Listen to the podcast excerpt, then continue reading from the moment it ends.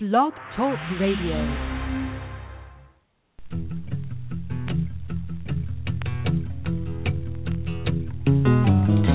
The headlights are a cutting the fog on a midnight highway. And 18 wheels are a driving through the dawn. There's a Blue Ridge Mountain sunrise filling the mirrors. And the ashtray's full, the coffee's almost gone. And the trucker's heading west to Colorado. Passing the miles with his friends on the CB coast. And tonight the truck stops somewhere out in nowhere. And tomorrow's wind and the open road. And I believe he's gonna drive that rig to glory. And I believe I feel the freedom in his story. Riding that diesel wine, chasing that long white line, dropping that load on time, and he's going home.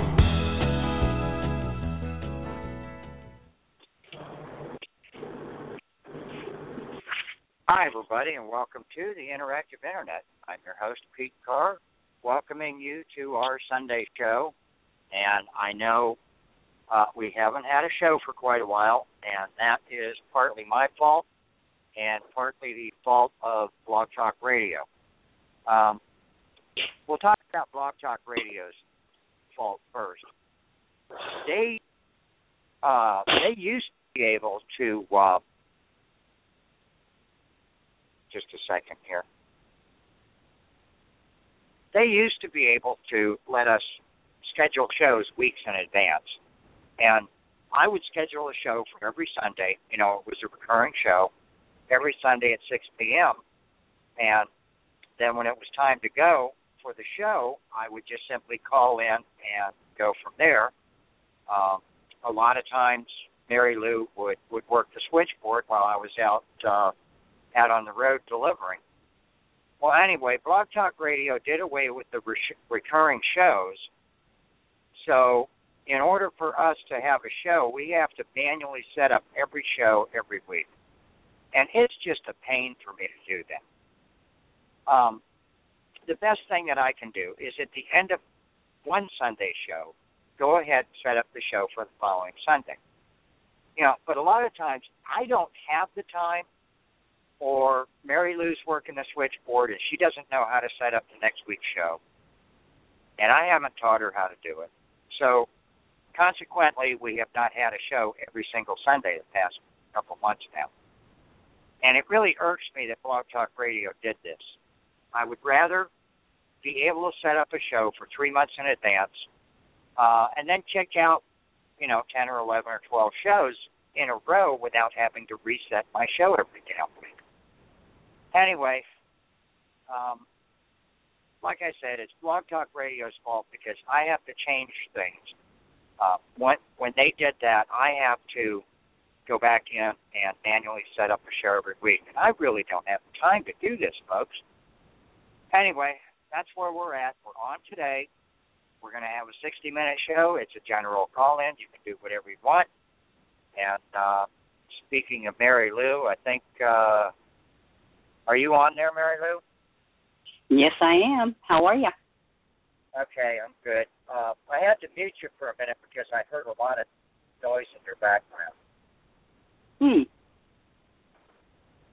Anyway, um, yeah, I'm doing all right. I'm still not. Um, I'm still not feeling good. Uh, Mm-hmm. Basically, for the last month, folks, I have been feeling uh, fatigued out, chronic diarrhea, all of that.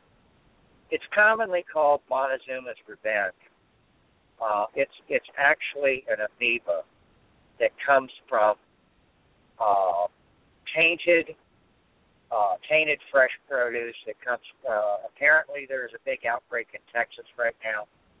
Uh, they've traced it back to imported from Mexico raspberries. Um, and they also said uh, some of the prepackaged sal- salad mixes have it in it. And I picked up a prepared salad at the Flying J in Oak Grove, Kentucky. And about a day later, this hit, and it's been hitting me every day for the last month. I'm finally truck stop entrance and run into the bathroom every hour. Um, but I am still not well.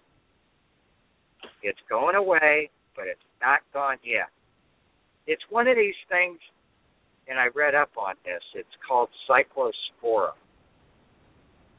It will, if you don't get treatment, and there is a specific drug regimen for it. If you don't get treatment, it lasts anywhere from two to four weeks, and it kind of comes and goes. So it really hasn't been a fun month, folks.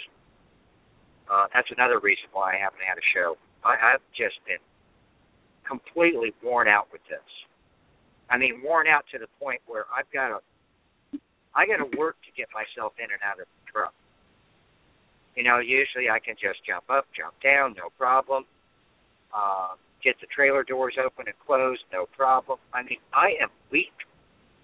This has worn me out, and I also noticed in the last couple of days I'm dropping weight again. Now, back last fall, I started uh, eating these prepared salads from Flying J's. And that's about the time that I started losing a lot of weight and, and having that, that chronic diarrhea and everything. And I just wonder if I've been picking this up all along. Um, anyway, that's it on the prepared salad. No more of those.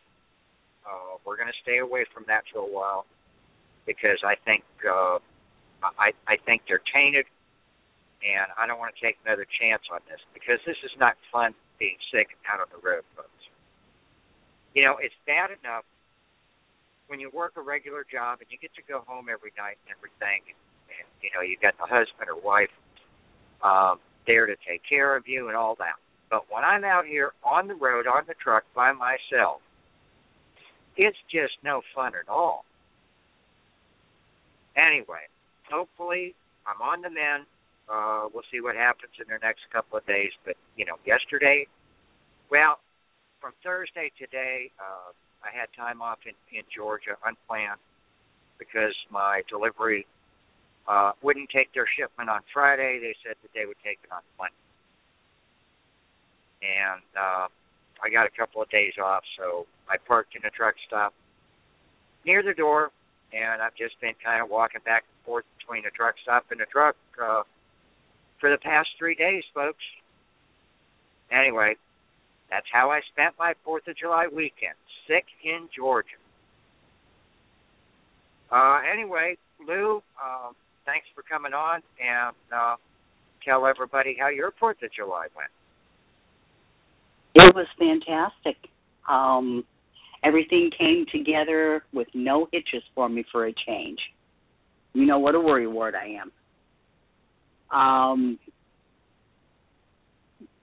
I actually yesterday, which was the fourth, all I had to make was the deviled eggs. Everything else was done ahead of time. The night before, I fixed the dessert. Everything was planned. Everything was gotten. All I had to do was set everything out. Uh, one of the one of my boys did the cooking on the grill, so I didn't have to do that. I just did the rest of it, put it together, and made sure everybody got everything that they needed.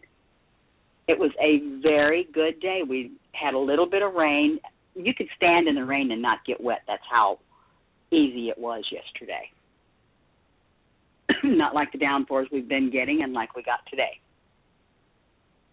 But it was a fantastic day. We sat around, we talked, we had a fantastic time. We just had a blast. That's basically it. Okay, well, and I said the other day, I knew that I was going to have an unplanned couple of days off, um, and this is the way this is the way trucking works. I picked this load up on uh, Wednesday afternoon down in Lake Wales, Florida. And the broker that we have that that we do this for every week um, said that I ne- uh, you know said that we uh, had a delivery appointment up by uh, Nashville, Tennessee on Thursday at 10 a.m. Well, my company took the load, and then after they took the load, asked me if I could get it up there on time. And I said, nope, I can't do it because I've already run 300 miles today, and you're talking about another 800. That's 1,100 miles straight. I can't do it. So they called our broker back, and the broker said, well, they won't take it on Friday, so you're just stuck with it over the weekend. They didn't bother to tell us that until after I picked up the load and left.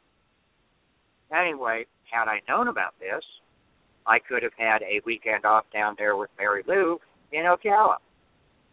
That's right. Yeah. And then I could have played, you know, sick puppy, and she could have ministered to me, and that was and it would have worked. Yeah. But but this is just the way trucking works sometimes. You know, you can't. And, and Mary Lou learned this over the years, over the past couple of years. She's learned this the hard way more than once. You can't mm. plan anything. Right? That's right. I just do my own thing most of the time. Yeah. I have to. Anyway, um, Blog Talk Radio has has a uh, has a notification on my screen that says they will be closed until Monday for uh, and it pops right back up on the middle of my screen, folks. Anyway, if you would like to call in and talk with us, it is six four six four seven eight five one five zero. Six four six four seven eight five one five zero. Go ahead and give us a call. Let us know how your Fourth of July weekend is going. It's almost over now. Um, there has been, and I'm down in Georgia. I am in the southern United States, folks. And there has been, in recent weeks, a big controversy over the Confederate flag um, in light of the killings up in uh, Charleston, South Carolina, at the uh, Emanuel AME Church.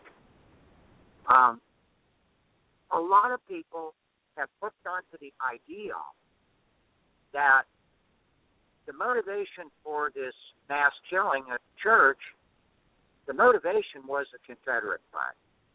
So now they're going around and, and berating everybody that has a Confederate flag. Um, Bubba Watson, the golf pro, owns one of the original General Lee cars from the Dukes of Hazzard TV show and he posted that he is going to paint an American flag over the top of the General Lee automobile. Now, the General Lee has a across the top of it. You know, it's not exactly a historical car. It's a collectible automobile, and it has value. It has value as long as it as it remains original. When he paints over it, with an American flag, he has destroyed the value of the car that he bought willingly. Now, if it was an actual historical automobile, uh, I would have a strenuous objection to it. Because of the fact that it's a TV historical automobile, I really don't give a damn. It was his to buy. He bought it. I'm I'm sure knowing what the car looked like, Confederate flag on the roof and all, and he bought it, you know, as for probably several reasons, but one is as a collector, as an investor, as somebody that wants to have the bragging rights and say, I own the General Lee. Well, his investment, once he paints it over it, it's about, it, his you know, the worth of it as an investment is gone. You can't repaint over it again. If it is not original or reconditioned original, it's worthless. It loses its its uh, investment value. It's his to do, folks. And then we have um, the professional next generation race hustler, DeRay Mckesson, who has this organization called Black Lives Matter. And they tried a million person march in Charleston, South Carolina for July 4th. Uh, apparently, they had a couple of hundred people show up. They are protesting the Confederate flag around the South. The uh, state capital, Columbia, South Carolina, Colum- uh, the uh, South Carolina state capitol grounds has a Confederate war monument with a Confederate flag. The actually, and I'll tell you what we're talking about. We are talking about the Confederate battle flag of the Army of Northern Virginia.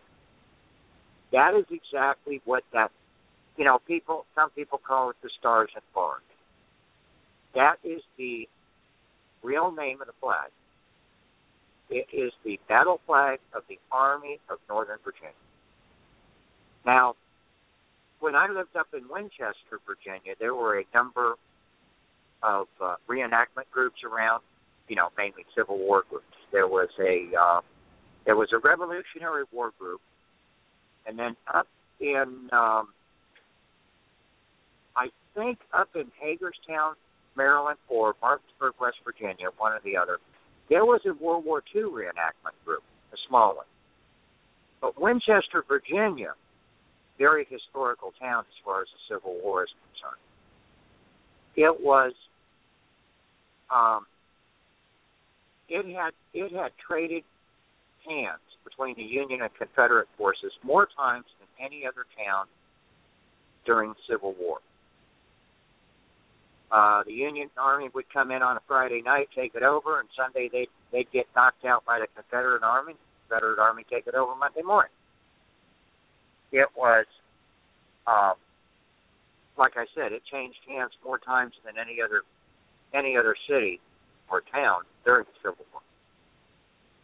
Um, right down from there, you had the Battle of Cedar Creek down south of uh, Winchester, and I I had an office, and we lived right on Route 11, uh, Stephens City, which is just south of Winchester itself.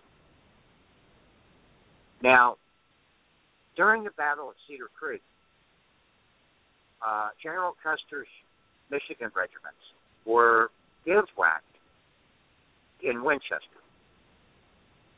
And at that time, of course, you didn't have Interstate 81. You had uh, Route 11 was actually nothing more than a trail. It wasn't Route 11, but but it's always been uh, the main road from the south to the north through the Shenandoah Valley. Anyway, uh, at the beginning of the Battle of Cedar Creek, Custer, who was bivouacked up in Winchester, actually heard the gunfire from from the battle down at Cedar Creek. Now, Cedar Creek was about, I'm thinking, 12 to 15 miles away. But of course, back then you didn't have all of the, you know, modern noise pollution and all that. And Custer rallied his forces and drove them south to the battle battle of Cedar Creek. Now, my office was right directly on, and a lot of the buildings, you know, in the blocks where I worked, were buildings from, you know, were houses and, and taverns and everything from uh, the 1700s. And you know, folks, I used to go out. I'd go out in the evening and I'd stand out there and I'd look at Route 11 and I would say, you know what? George Custer rode south within 20 feet of me. He traveled down Route 11, and I know him.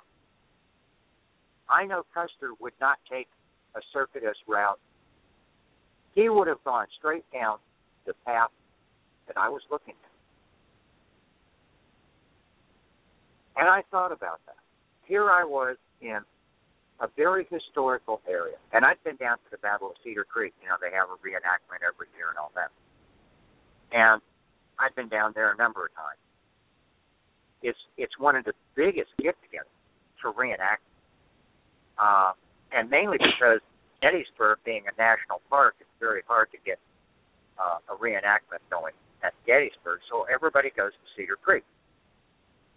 Anyway, um, one of the one of the reenactment groups was a Confederate unit called Cutshaw, Cutshaw's Battery of Jackson's Army.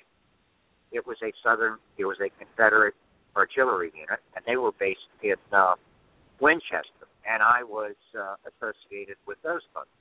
Together, my uh, my uniform and all that kind of thing, and that would be a Confederate uniform.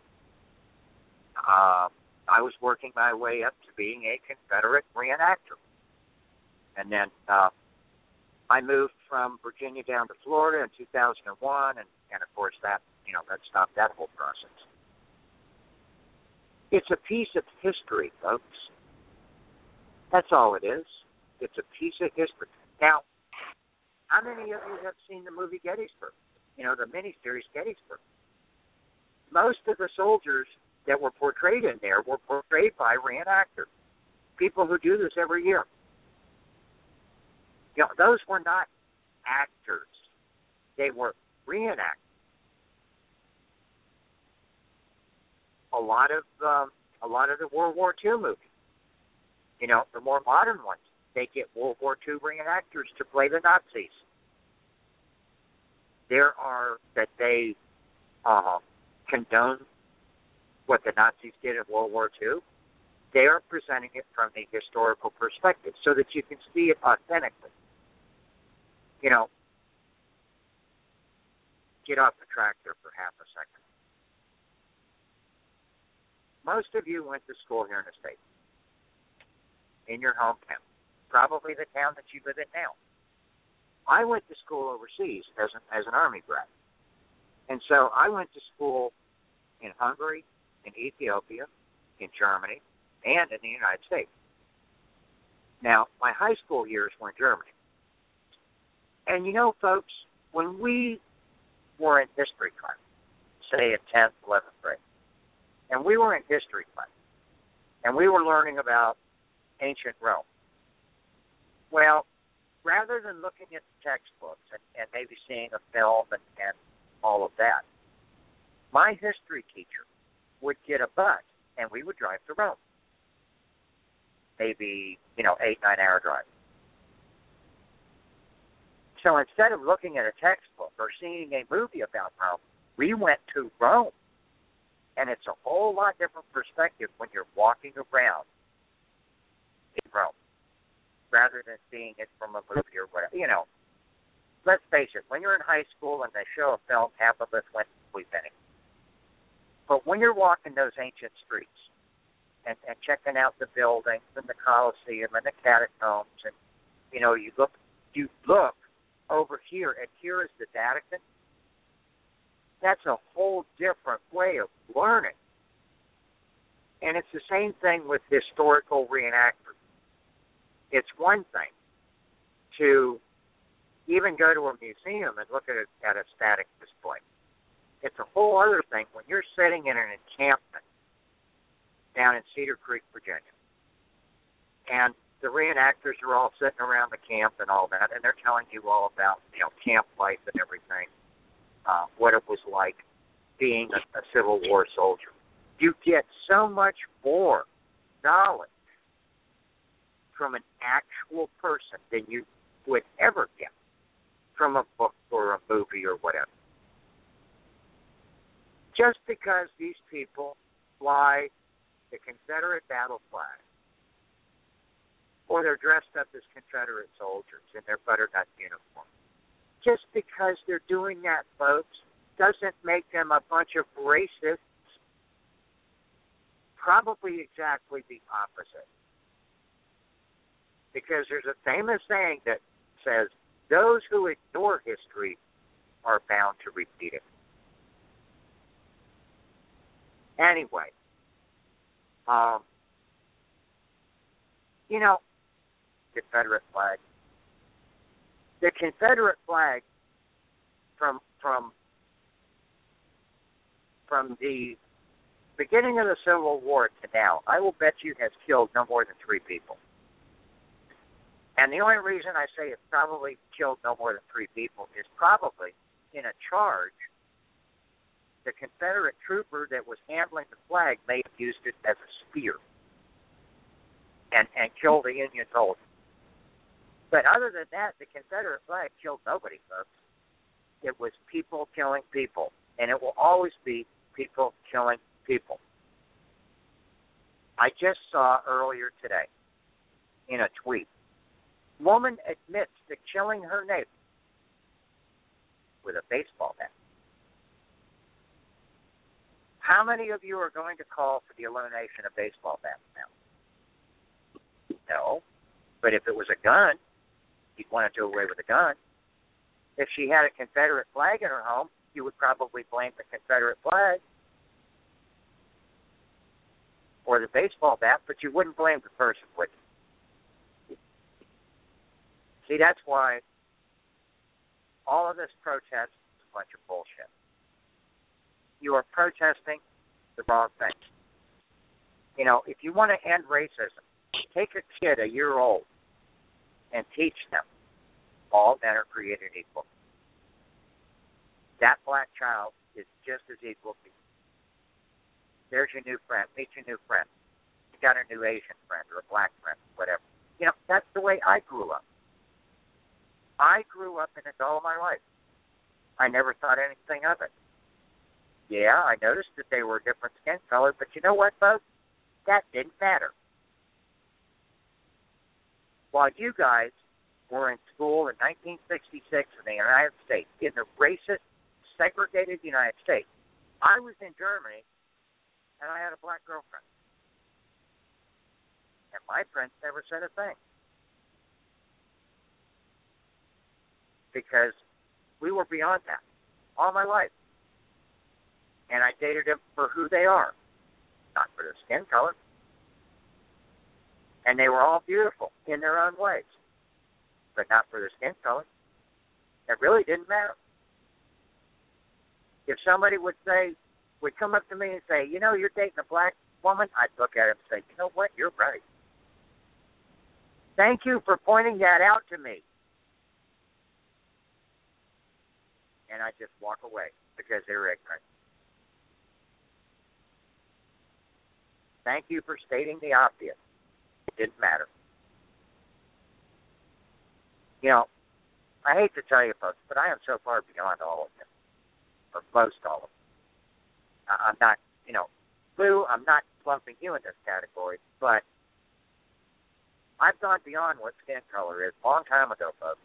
And that's what you need to do to your children. You need to teach them as little kids that skin color doesn't matter. Create the next generation of people who are free of racism. That's the only way it's going to work. You know, breed it out of society. But don't blame a Confederate flag. That's silly. Lou, they tried to boycott Stone Mountain, Georgia over the 4th of July weekend and Stone Mountain posted last night that they had a record attendance. I know, I saw that. That was awesome.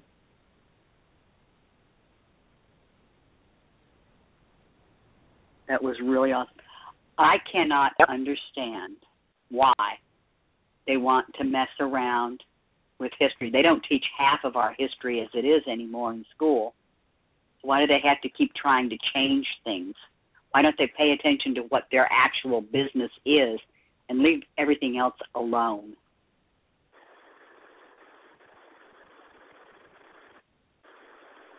Well, I'll tell you, Lou, if you're going to have a million person march, then you need to have an organization to put that, you know, to coordinate that and all of that. And that takes money.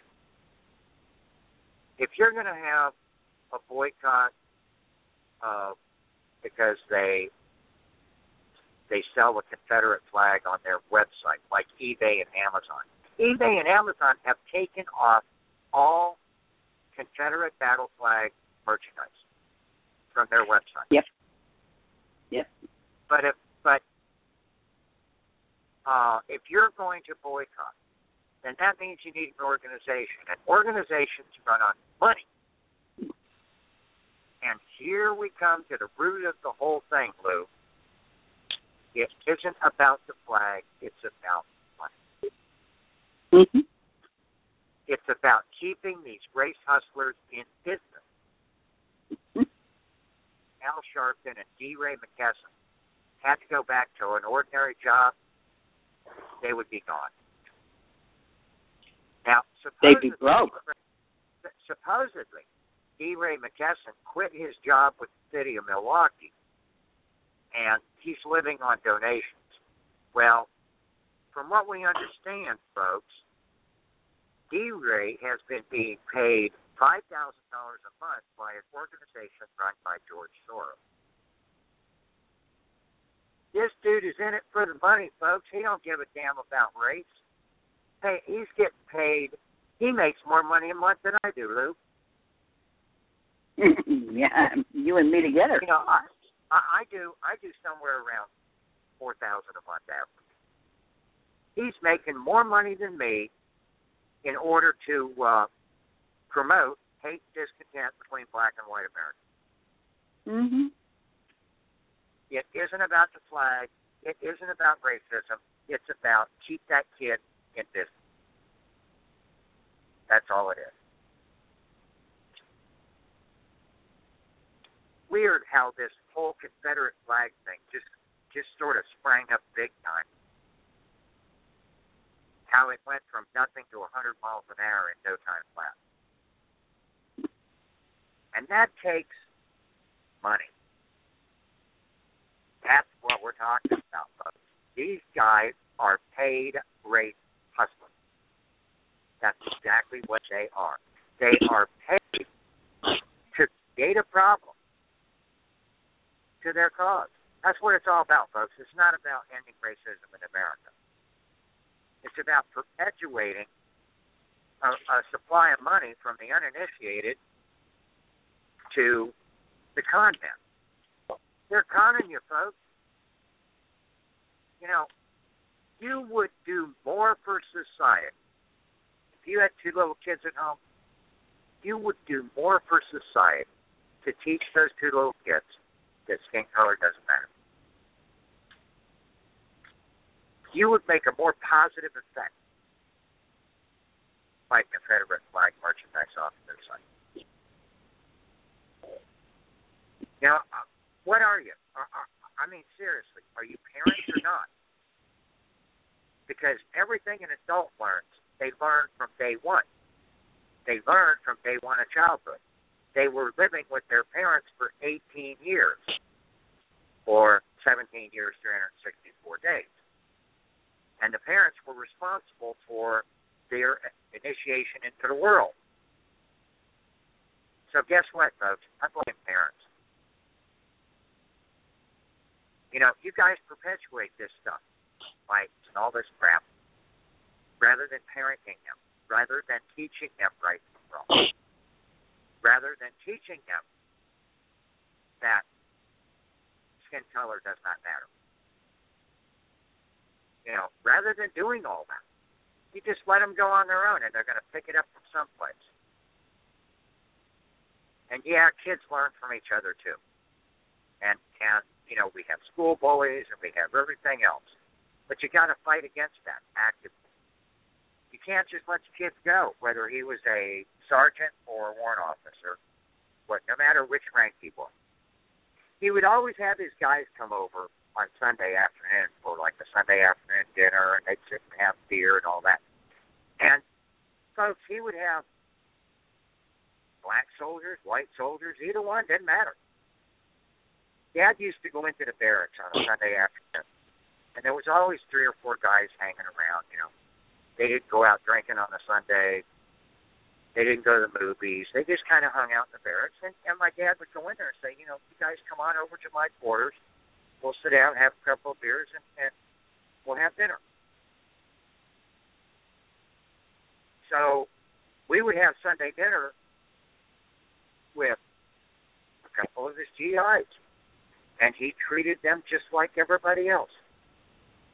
And it didn't matter if that guy was black or white. You know, I remember '69. We just come back from uh, from Germany, and I was staying with my uncle Paul up in upstate New York. Anyway, one weekend we went down to Pittsburgh to visit my uncle David. Uh, that's Rob Carr's father. So. Yeah. Okay.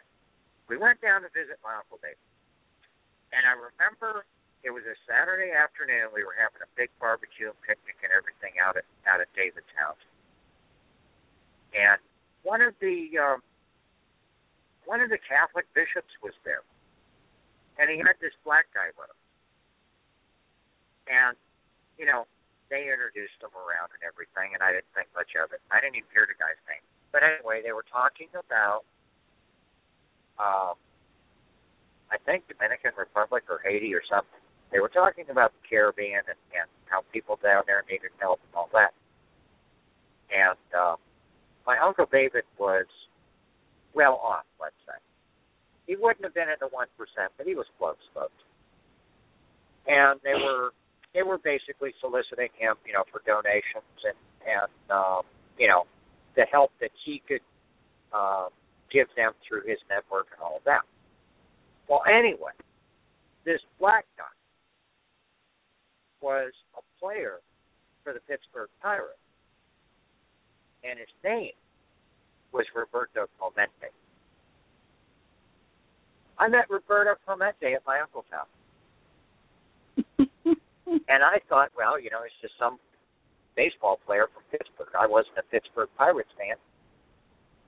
I had heard the name, you know, knew who Roberto Clemente was. I had I didn't realize it was him at first because you know, when you think about a superstar baseball player and you think about hanging out at your uncle's house on the weekend, the two don't go together. But that's who that was.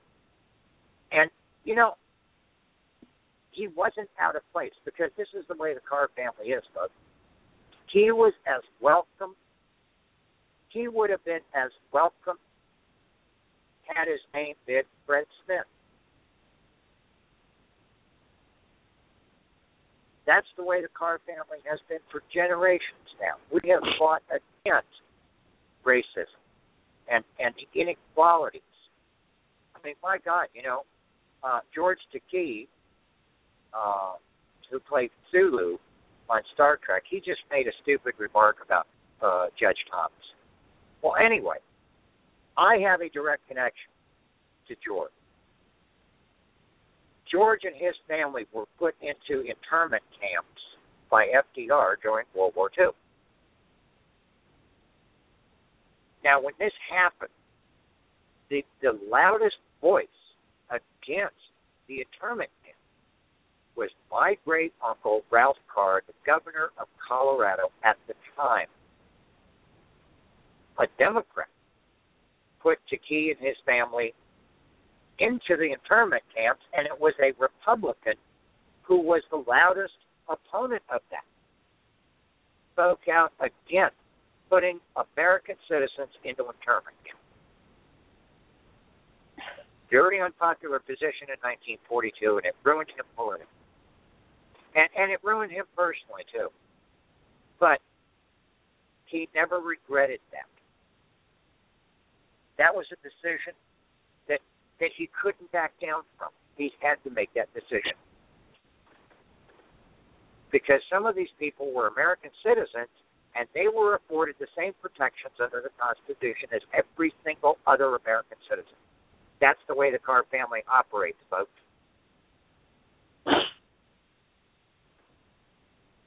All men are created equal. Five words and I don't see an ask that says accept this group or accept that group or accept the other group. It just says all men are created equal. That's all I know, folks. Okay, anyway, Lou, um, probably got about ten, twelve minutes here. You want to uh, you want to go ahead and jump in for a few minutes? Well, one thing I wanted to bring up was the uh, traffic tonight on my way in from work. I don't very often. I see a lot of traffic on 75. Yes, and I only have two exits, but believe me, that's a, a telling two exits. I could not believe how much traffic there was. And the rest area, both sides of the rest area were really filling up fast with trucks and so forth, probably just trying to get the heck out of the way. Coming south was a lot more traffic than going north, so I guess we had a lot of Floridians go north. And probably the ones that came down from the north are either staying a little longer or they already went back home earlier today, like Georgia and so forth. It's not that far away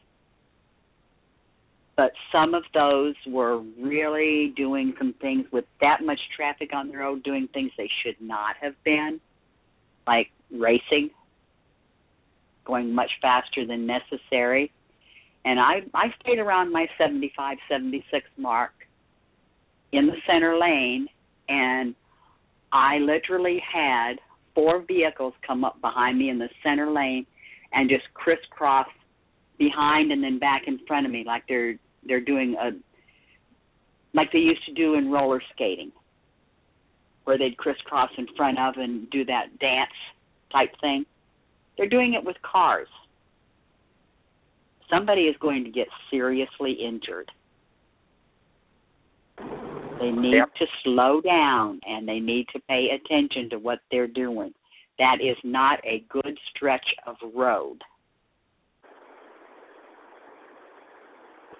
Yeah, I uh, I have about three and a half, four hours from here up my up to my delivery point. Seriously thinking about leaving at ten eleven which means traffic will kind of be dying there. And I'm, yeah, I'm north yeah. of I'm, I'm north of Atlanta, but I'm on I seventy five, and I seventy five from here to Chattanooga is going to be jam packed, and then Chattanooga to Nashville is going to be jam packed Anyway, um, this is a not not a good day for this to have happened. No, I'm uh, I, I'm I'm north of Atlanta up to Love's Truck Stop up in Cartersville, and about six hours ago, all of their diesel pumps went down. Oh, they lovely. are just now, yeah, they are just now getting them restarted one by one. And the guy, the uh, you know, the the guy from the pump company, repair company, um, his van is still sitting here in front of one of the pumps. I, I don't mm. know what happened. I I got my full, so I don't have to worry about it. But you should have seen this place. Just up until about a half hour ago, it was completely jammed up with trucks here. And I'm wow. I'm I'm fuel island. In other words, trucks have to go right past me to get to the fuel island. Mhm. I'm not. I'm not in the parking lot. I'm above the fuel line. There's a big open space. Trucks come in alongside of me to the left, then they make a left turn to go into the fuel line. Right. Yeah, I'm kind of in a no parking, but but there's trucks that park along this curb here. Anyway, uh, yeah, that's not a good thing to have. Have your diesel pumps go down right in the middle of uh, holiday weekend, Sunday afternoon. Definitely not. Yeah. I haven't had CB on. I don't even want to hear it. And I can't uh I can't see the interstate from here, but I know uh from past history. Probably until about eight or nine o'clock tonight it'll be it'll be jammed out there on the interstate. Mhm. And everybody's gonna be in a hurry to get home. That's and there's really no bad. reason. Well, There's there's like really no reason to do it. They need to just sit back, relax, enjoy the scenery. It's beautiful out there right now. We've had enough rain. Everything is green and gorgeous. people all get in a hurry. And then of course you have you have things like uh like up here they have Stone Mountain which is over uh, kind of on the east side of Atlanta, but that gets a lot of traffic. Um, let me think now. There is, and I'm not sure where it is. I think there's a NASCAR race coming up, and I can't think of where it's at. I think it's down here someplace. It's the Coke Zero 500. Hmm. And and Coca Cola's home base is in Atlanta, Georgia, so it's probably down here somewhere. So you got a NASCAR race coming up. You got Stone Mountain.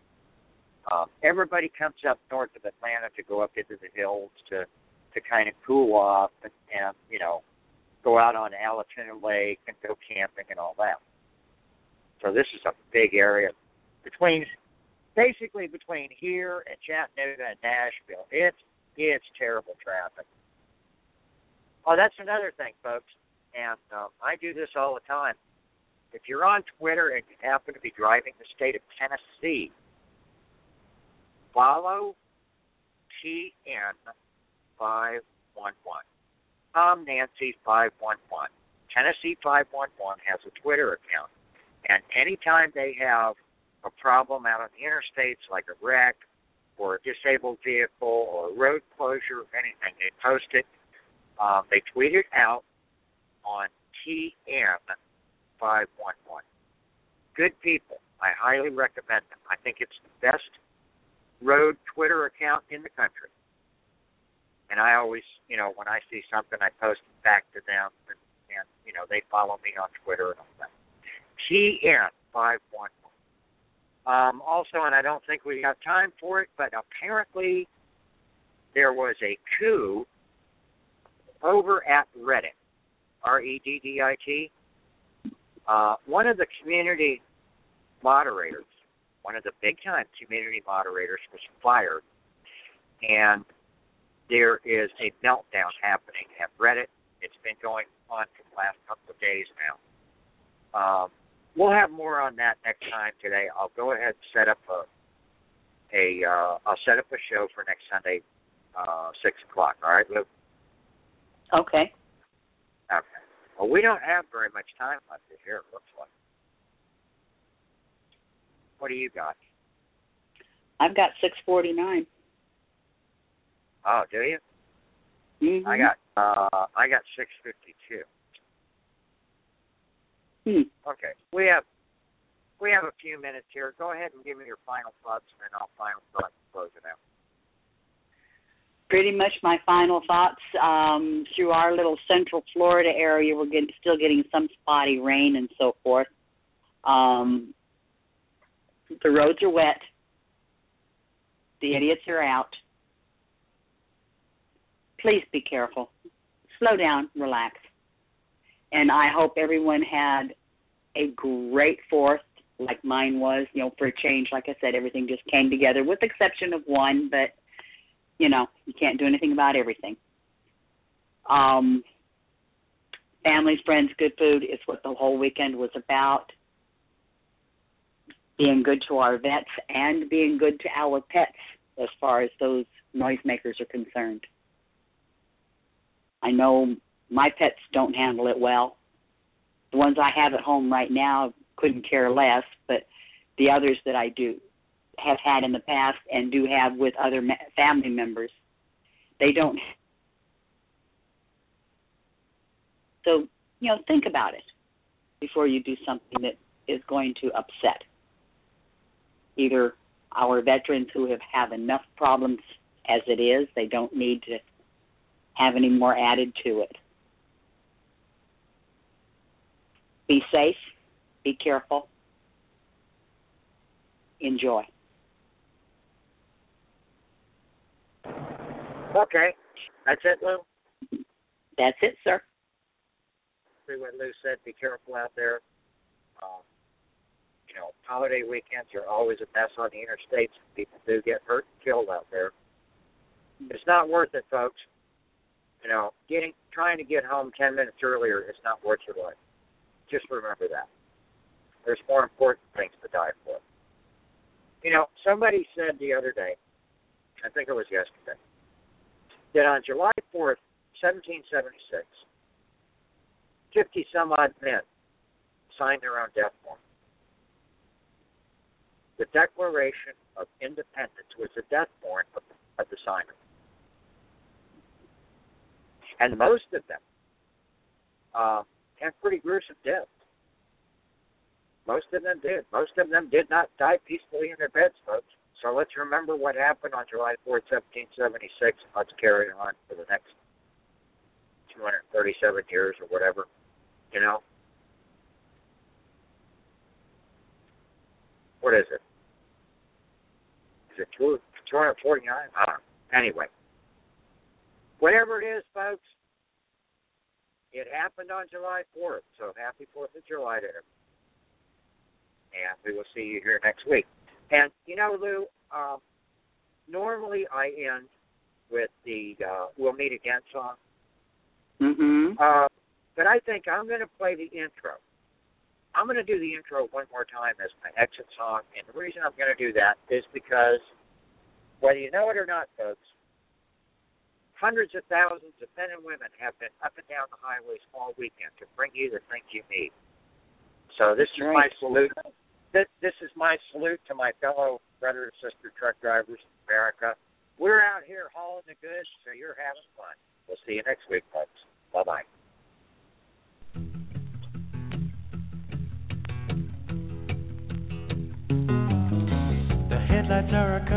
Fog on a midnight highway. And 18 wheels are a driving through the dawn. There's a Blue Ridge Mountain sunrise filling the mirrors. And the ashtray's full, the coffee's almost gone. And the trucker's heading west to Colorado. Passing the miles with his friends on the CB coast. And tonight the truck stops somewhere out in nowhere. And tomorrow's the wind and the open road. And I believe he's gonna drive that rig to glory. And I believe I feel the freedom in his story. Riding that diesel wine, chasing that long white line, dropping that load on time, and he's going home.